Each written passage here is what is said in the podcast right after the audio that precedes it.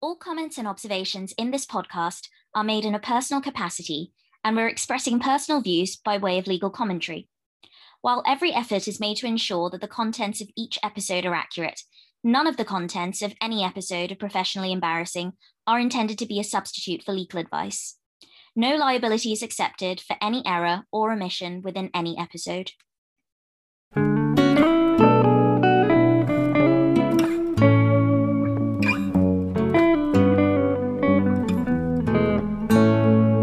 Welcome to Professionally Embarrassing, your fortnightly family law podcast hosted by me, Malvika. And me, Maddie.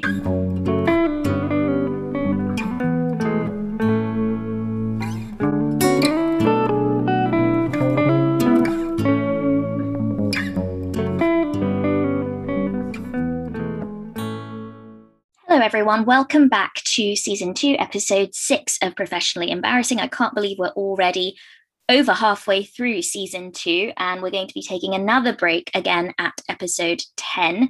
But we've got lots to chat about before then. Um, a couple of things before I launch into what did you see on BAILII. Firstly, thank you so much to all our listeners because we hit a real milestone in our stats, which is that we hit 10,000 downloads on this podcast.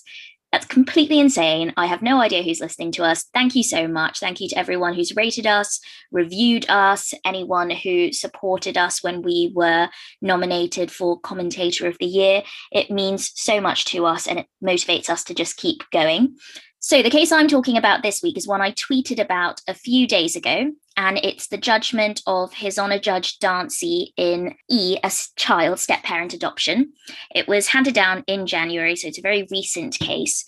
And I picked this case because it is written in the form of a letter to the child herself, and she's given the pseudonym Ellie in the judgment. I think it's enormously compassionate writing and analysis about a situation that is very, very difficult and where I don't think there's really a right or wrong answer. And it highlights the grey areas that we often find ourselves in as family lawyers. Ellie is a 17 year old girl who wants to be adopted by her stepmother. She, her father, and the stepmother are strongly in favour of adoption. Her birth mother is strongly against it. And the judge also heard from a social worker and the children's guardian who were clear that he should not make an adoption order. The background here is that after the parent separation, Ellie was living with her birth mum, spending time with her father, but it was a difficult dynamic. The parents didn't really get along, and there were lengthy court proceedings. About 10 years ago, Ellie gradually moved to live with her father and her stepmom. And the stepmom has her own children who Ellie gets on with and sees as her siblings.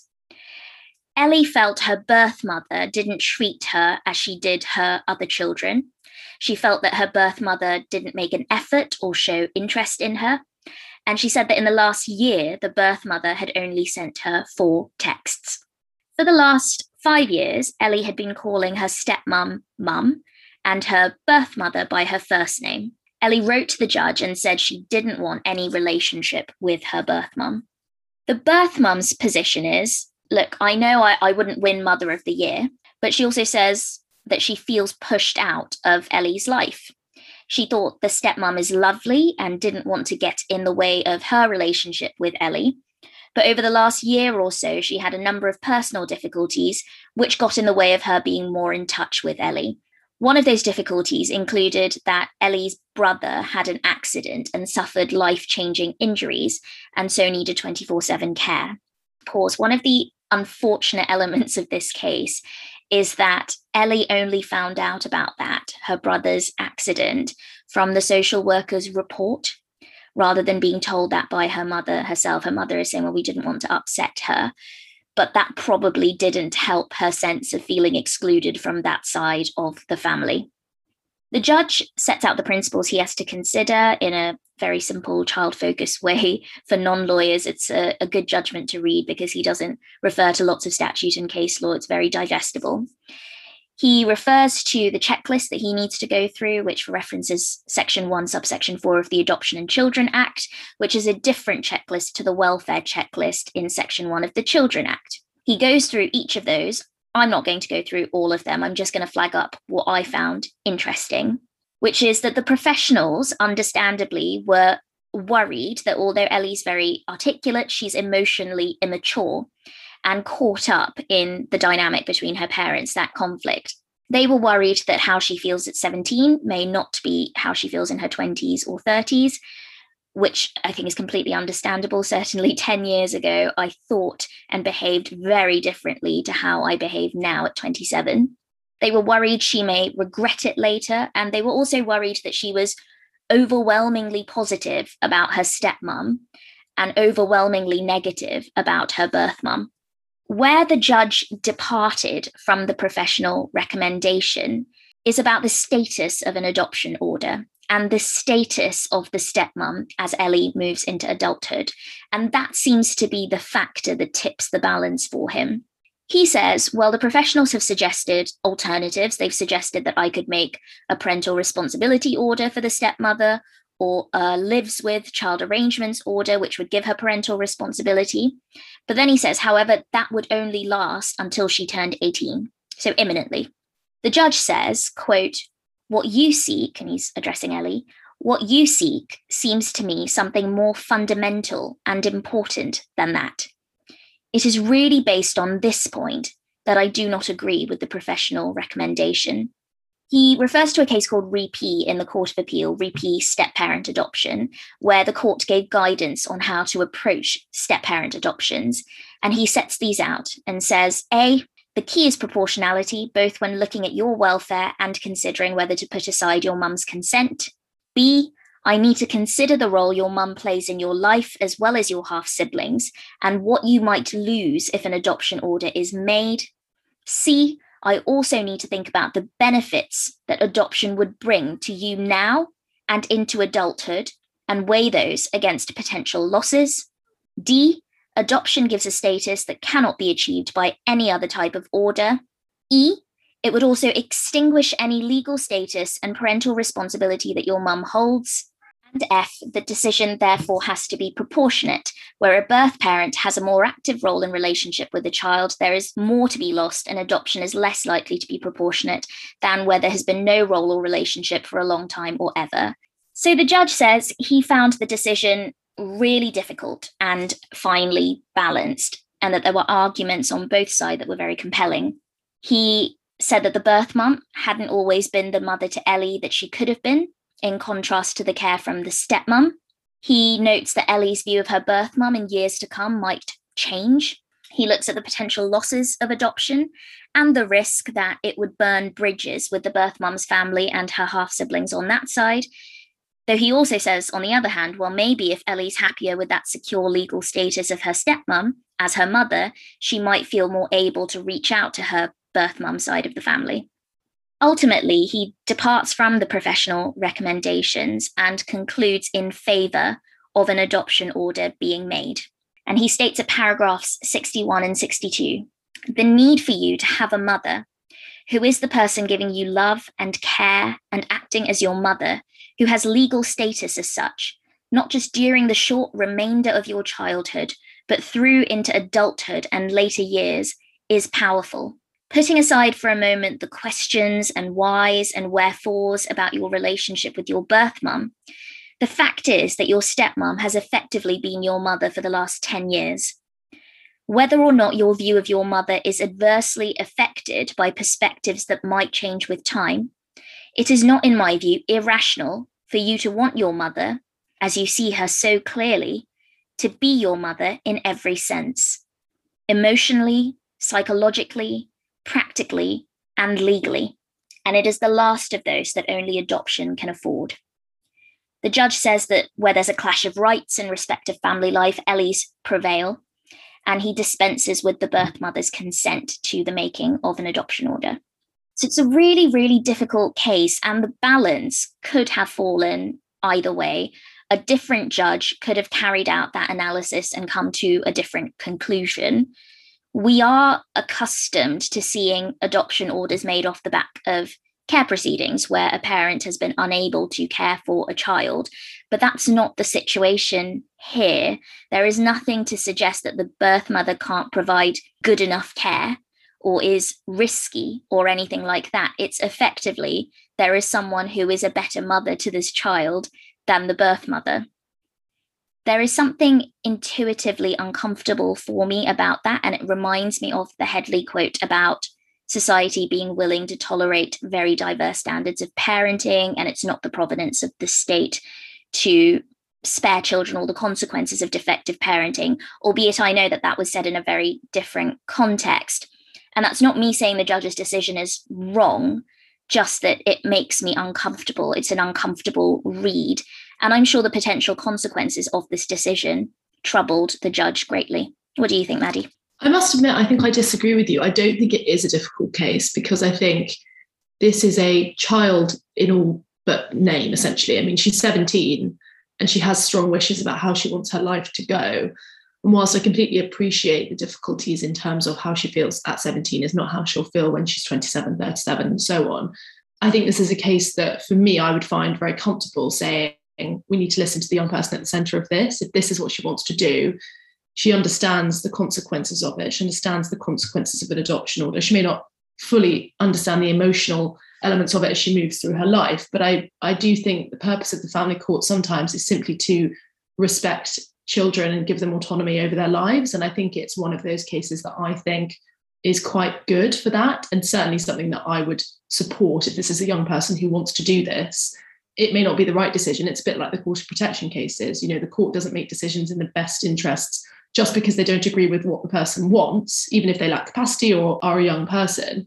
I think, you know, if that's what she wants to do and there's no outright harm to her in doing that, I would find it quite easy to make that decision, I think. Yeah, we'll have to agree to disagree. I think if I were the judge in that case, I would have done what Dancey seems to have done in this judgment, which is go back and forth quite a lot between the various arguments that had been advanced.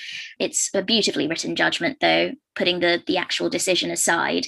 I love seeing judgments like this. They do happen on occasion where judgments are addressed as letters to the children. And I think it makes the child feel so much more a part of the process and to be reminded that they are the center of the decision making because these sorts of cases, especially with this high conflict between the parents, can just descend into arguments and disputes between the parents, and you completely forget the child at the center of it. And this judge doesn't do that. At the forefront of his mind always is Ellie.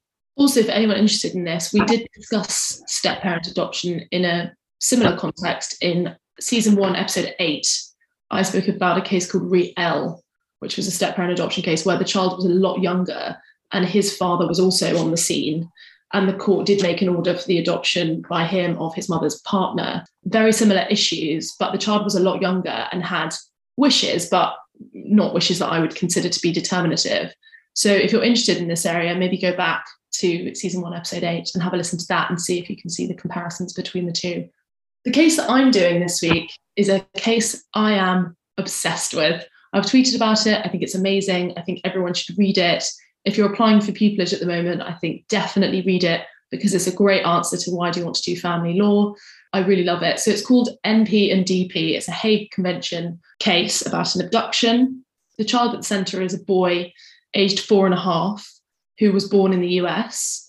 In 2019, his mother abducted him essentially from Illinois in the US and went underground, went away. No one knew where she was for two years until she resurfaced in the UK and revealed her whereabouts and started to engage in proceedings. The father had been looking for her and the child for a number of years. There was some dispute about whether it was an agreed holiday in 2019 that turned into a wrongful retention or whether it was always a wrongful removal. For the purposes of the case, it doesn't really matter. What does matter is the facts of this particular case. So, as I say, the mother left in 2019. She has not seen the father, and the father has not seen the child since April 2019 when they left America. The parents are of Asian descent. The father is age 46, was born and brought up in the US. The mother is 43, was born and brought up in England, and is a British citizen. In 1996, when she was 18, she emigrated to the US and has lived there since, and then moved back in April 2019. The mother applied in the US for an order for custody, what the Americans call custody, over their son, the four and a half year old. They had actually separated before the child was even born, and apart from two brief occasions at the hospital of the birth, the father didn't see the child until 2018. Nonetheless, proceedings were instigated in Illinois at the local McLean County Circuit Court for a custody order. The mother then applied for the American proceedings at McLean County Circuit Court to be transferred to another court more local to where she was living at the time, which was over 100 miles away. Classic America, still in the same state, but 100 miles away from where the father was. Her application to move the proceedings was refused, and subsequently, if not before, the mother developed what the judge describes as a genuine perception to the point of an obsession that the family judges at the McLean County Court, and in particular Judge Sarah Duffy, is biased against her. The judge says that this perception has been bolstered by a number of events. The judge refused an application by the mother of Kay, who is the father's other child with a different woman, for permission to relocate internally within America to another state. That resulted in Kay moving to live with the father because the mother's application to relocate was refused. The mother says that because of this, the judge in America is privy to evidence and material in the case concerning Kay, which has not been shared with the mother and which the mother considers to be unfair. The mother perceives that there is a cozy relationship between the judge and the father's local attorney, whereas her previous attorneys were not, she feels, accorded the same respect. She was disturbed when, at one hearing, the judge heard the attorneys in chambers from which she was excluded and her attorney later reported to her that negative allegations had been made against her in a private hearing with the judge. She was concerned that the judge had selected a particular evaluator, which is like a CAFCASS reporter, whom the judge allegedly referred to as her friend. She increasingly felt that the father would litigate against her relentlessly, just as he had, she says, against the mother of the other child. So that's the background of the proceedings in America.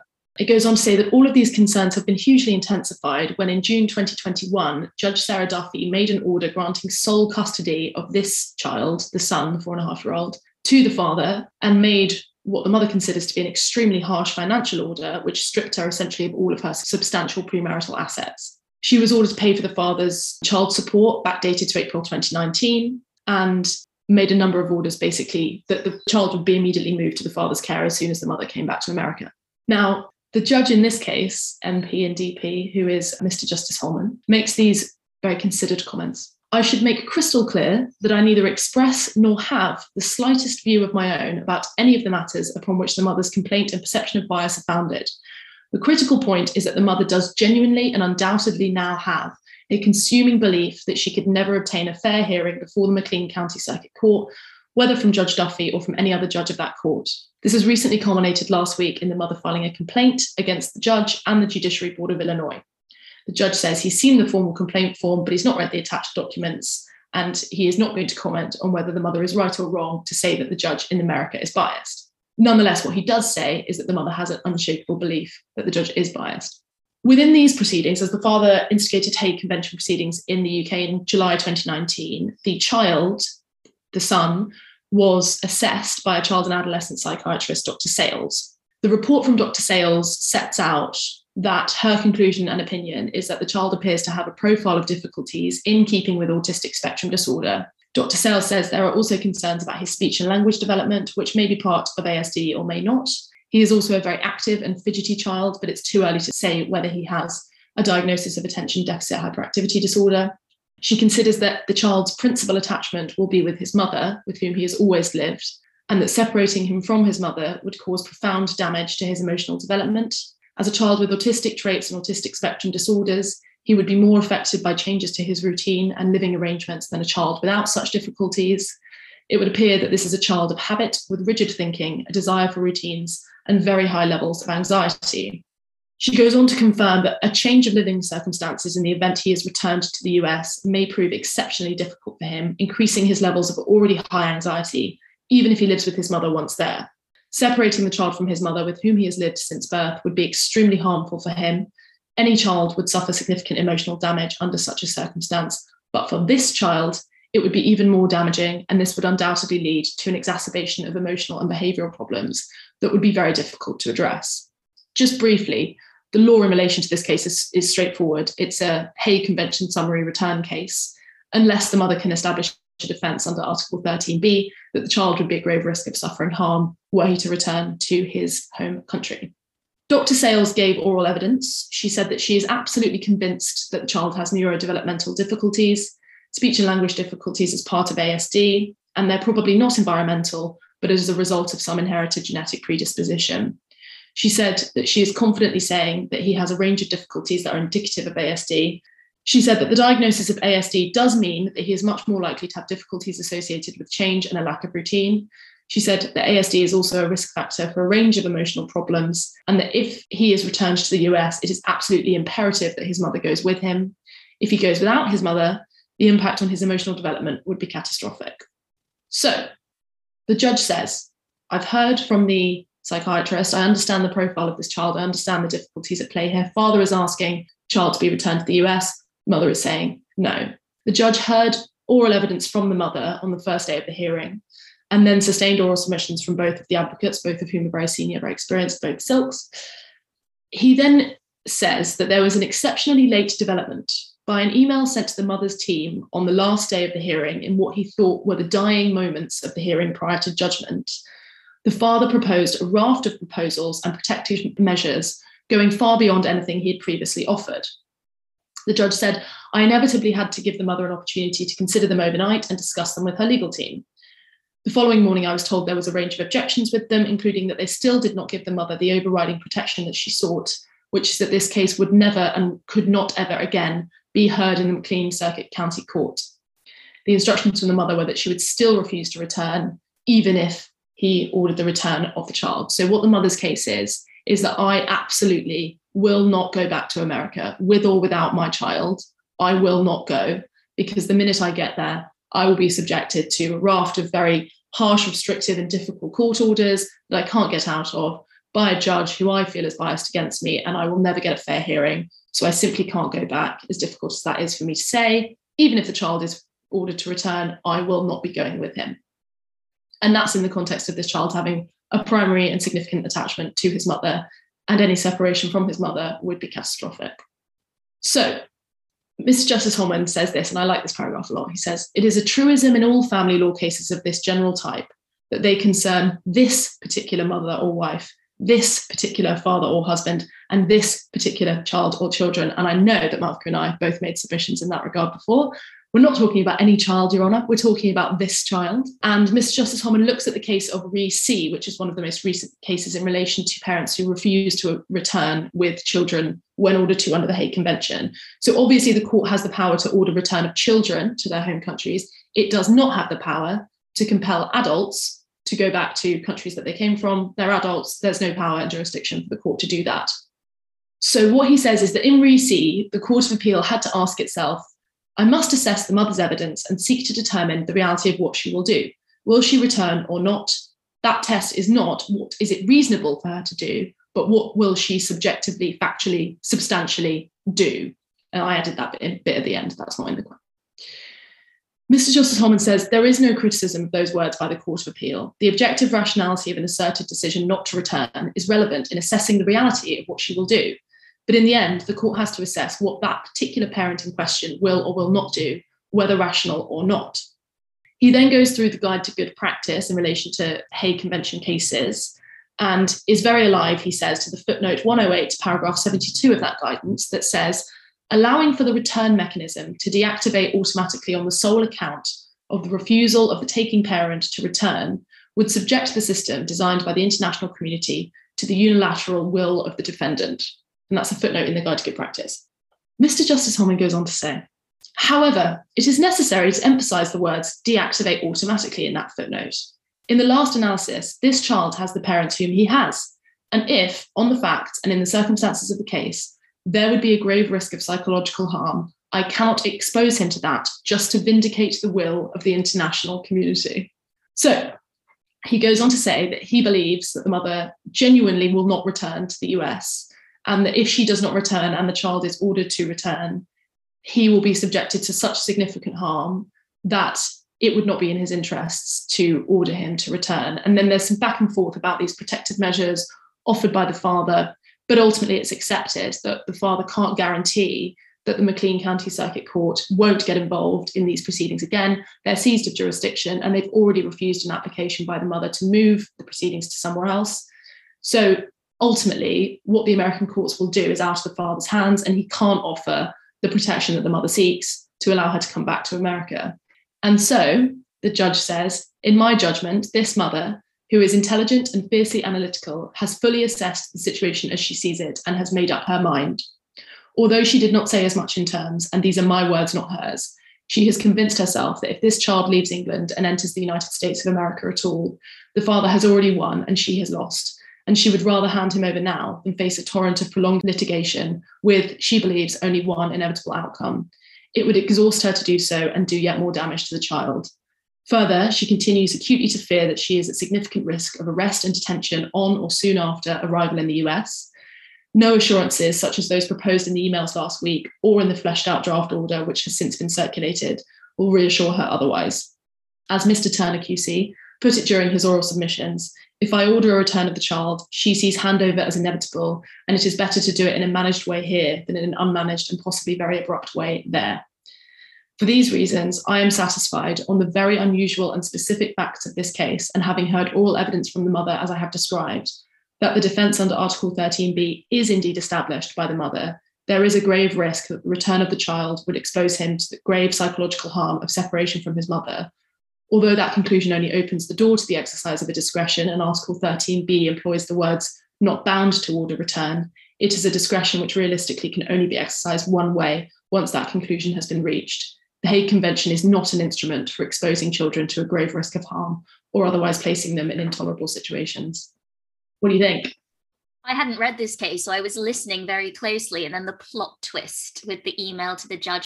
Again, I see where the judge is coming from. And I think the point you make about our cases are about the specific child and the specific parents and the specific family. We, of course, have broader frameworks within which we try to work and general principles that guide us.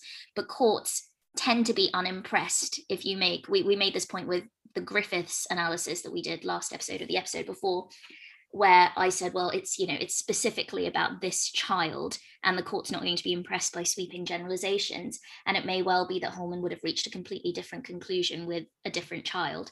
It also emphasizes the importance of expert psychological evidence because he wouldn't have been able to reach that conclusion without the benefit of that psychologist articulating what the impact on this child is going to be. You said that they'd both instructed Silk, so I imagine they're relatively well off and have the means to be able to instruct an expert psychologist in private law proceedings, instruct high level counsel, and that is not an option that's available to the vast majority of people.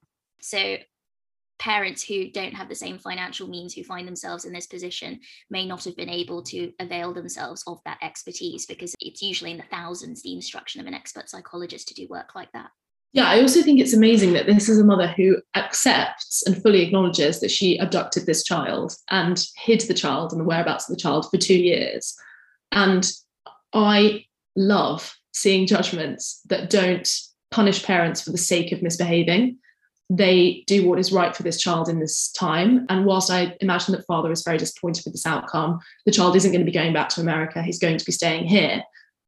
That is quite an incredible conclusion to reach after two years of essentially dodging authorities and courts and court orders, both in America and here, to then say, I have legitimate reasons for not wanting to return, and the court agreeing with you, I think is quite unique, really. I've not read a case like this in a long time. I also think the paragraph 28, where Mr. Justice Holman says, I will not expose him to harm just to vindicate the will of the international community. I mean, that's incredible. We're talking about a High Court judge in England saying essentially to the entire community of the Hague Convention, which relies fully on judges essentially ordering summary return at the earliest option.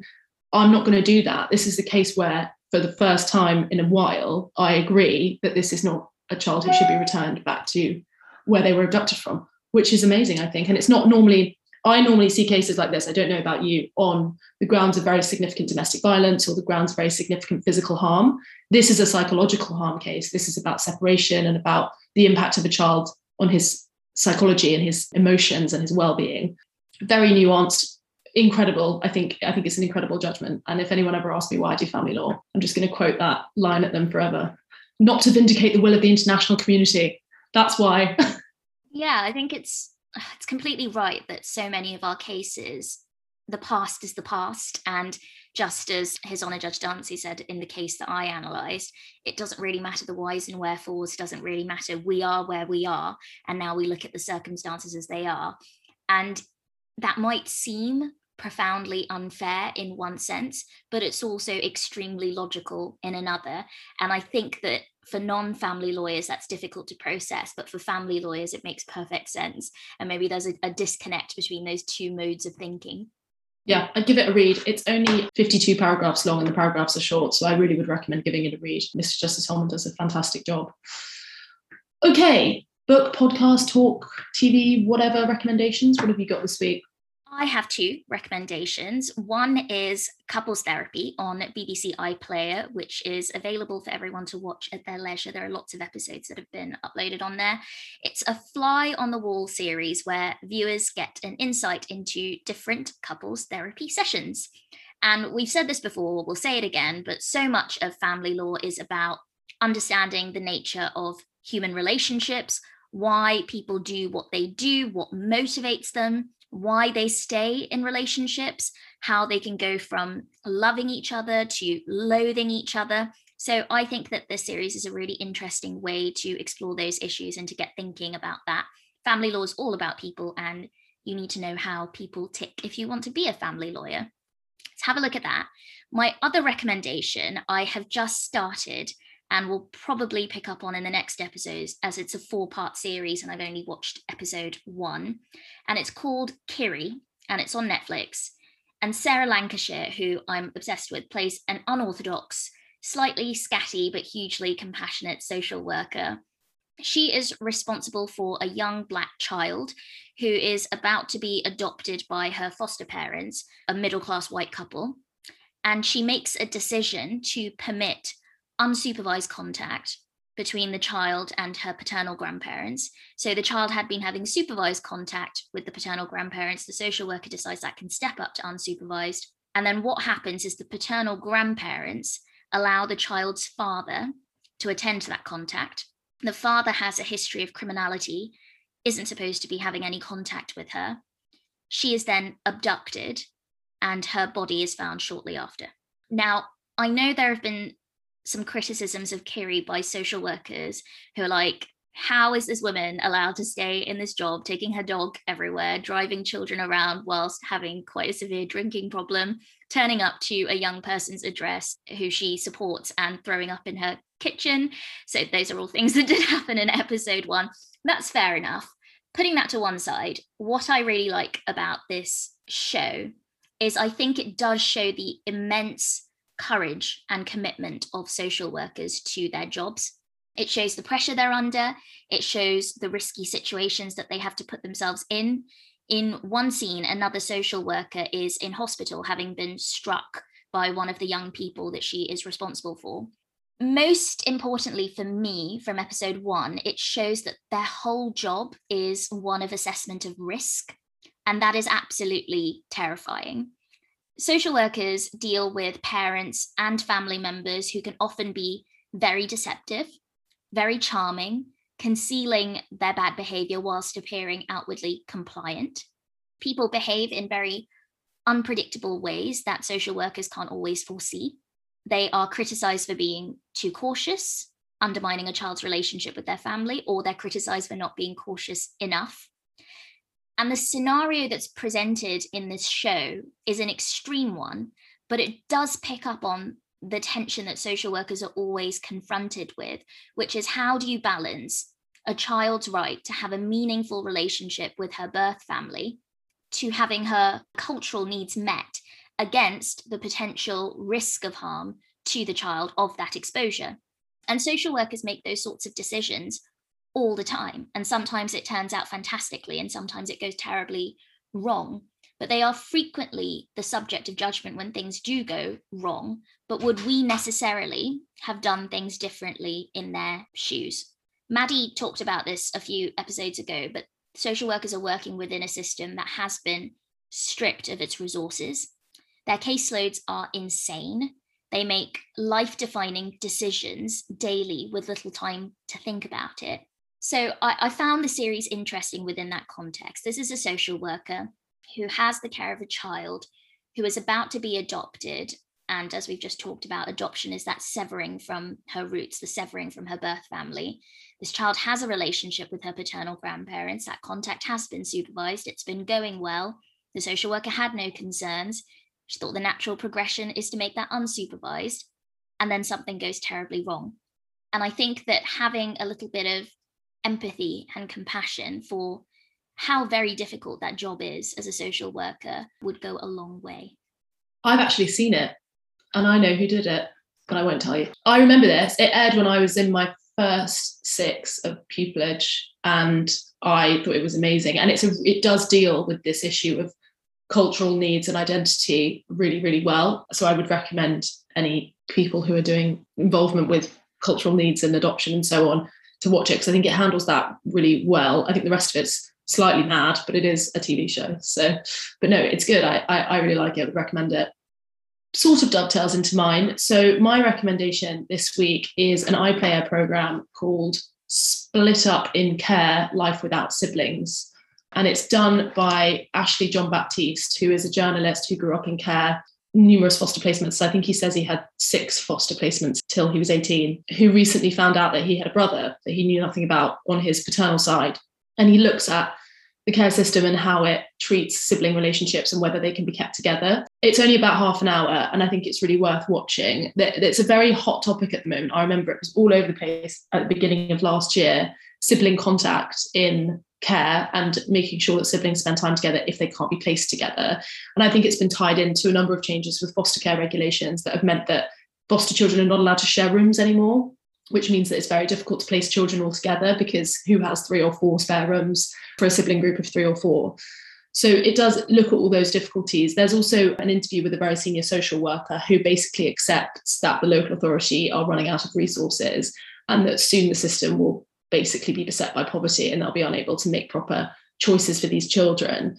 There are also a couple of really heartwarming success stories. There's a girl called Saskia in it who grew up in care, separated from her brothers, who is now training to be a social worker and is reunited with her brothers. And she's so eloquent and so switched on and just a pleasure to watch her. She's, she's done so, so well. So I really think it's worth watching both for the difficulties with care, but also for some of the real successes and the ways in which social workers are properly supporting children, but the local authority that they interviewed do say essentially if we don't fix the system that social workers are working in, it's devastating But for the next generation. There will be no more future for children in care if we don't make changes as soon as we can. And the government give a statement at the end and it's rubbish. So I'd really recommend watching it. I think it's really nuanced and it deals with the issues really well from a sort of layman's perspective.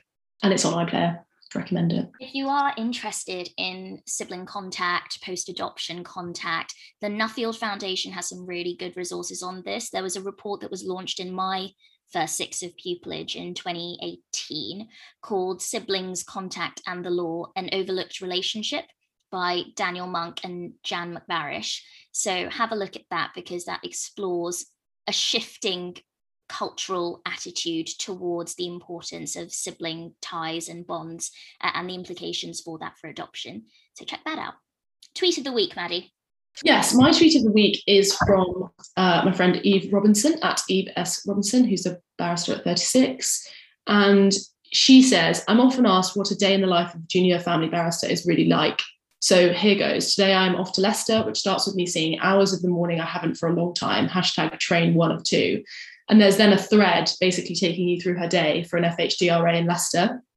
And I thought it was done really well. It really does show the glitz and the glam of the junior bar because she's on a train at 5:52 a.m. to Leicester for a hearing at 10.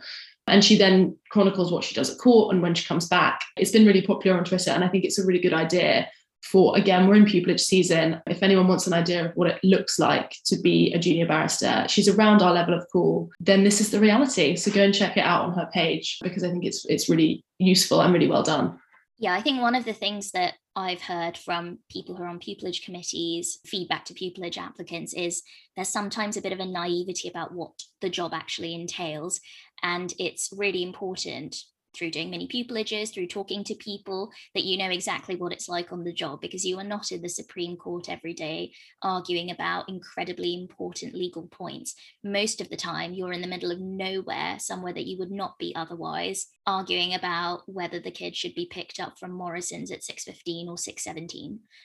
And that's life. So Yep, I will check out. I, I, think I have seen Eve's tweet, the first one, but maybe not the uh, entire thread. My tweet of the week is from Legally Feminist at Rach underscore J. And she writes People underestimate the emotional toll of working in law, especially a sensitive area such as family law. I don't come to work to be shouted at. I just left a phone call shaken up. I normally have a very thick skin and we deal with it a lot, but today it got me. And I've really, really felt that tweet in my heart because it's it's something that affects me occasionally. And it's not just you know judges and opponents and things like that but often you could be yelled at by your own client. You can be yelled at by the litigant in person on the other side. And whereas with professionals if a solicitor or another barrister spoke to me in a way that i thought was inappropriate there's something i can do. I can lodge a complaint about them. There's action i could take. I can speak to them at their level and say that's not appropriate. But when it's a lay client or party, who do you go to? There's there's no kind of board or authority that you can report them to and say that's not appropriate or I'm being harassed or I don't feel comfortable with the way that they're communicating with me, whatever. And I think to a certain extent, you have to accept that that comes with the territory and you have to take measures to mitigate it as much as you can. Tell them that you'll speak to them when they're calmer, keep a careful note of everything that they say to you. All of that I understand. Doesn't make it any easier in the moment when you are the one who is the subject and object of their anger. So I really feel for her. It, it does come with a territory for anyone who wants to be a family lawyer.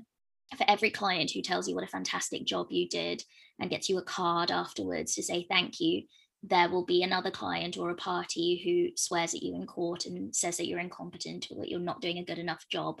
And it's not you, it's a highly stressful, highly emotionally charged situation.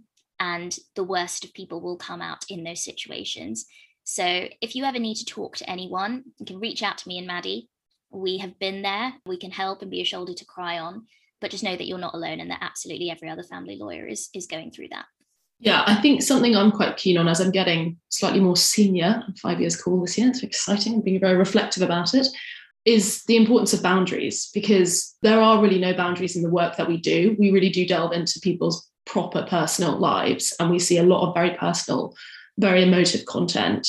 That doesn't mean that there shouldn't be professional boundaries between ourselves, our clients, our opponents, judges, solicitors, everyone just because what we're dealing with is very personal does not mean that we have to be subjected to personal attacks or heightened states of emotion simply because we are there trying to help.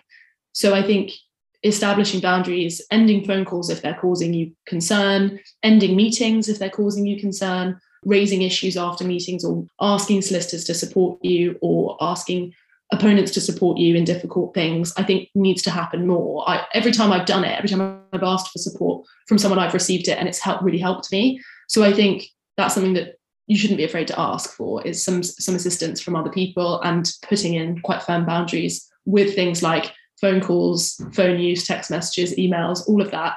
We talked about this at length last season, but it's not right that we are subjected to a torrent of constant difficult behavior. And it shouldn't be that way. And it isn't that way if you don't let it be, I think. Yeah, it's, it's something that's becoming a more acute concern since the onset of the pandemic because the way that we communicate with our clients and with opponents is very different to how it used to be back in 2019, in that we'd go to court, we'd talk to them at court, we'd leave court, and that would be the end of that communication.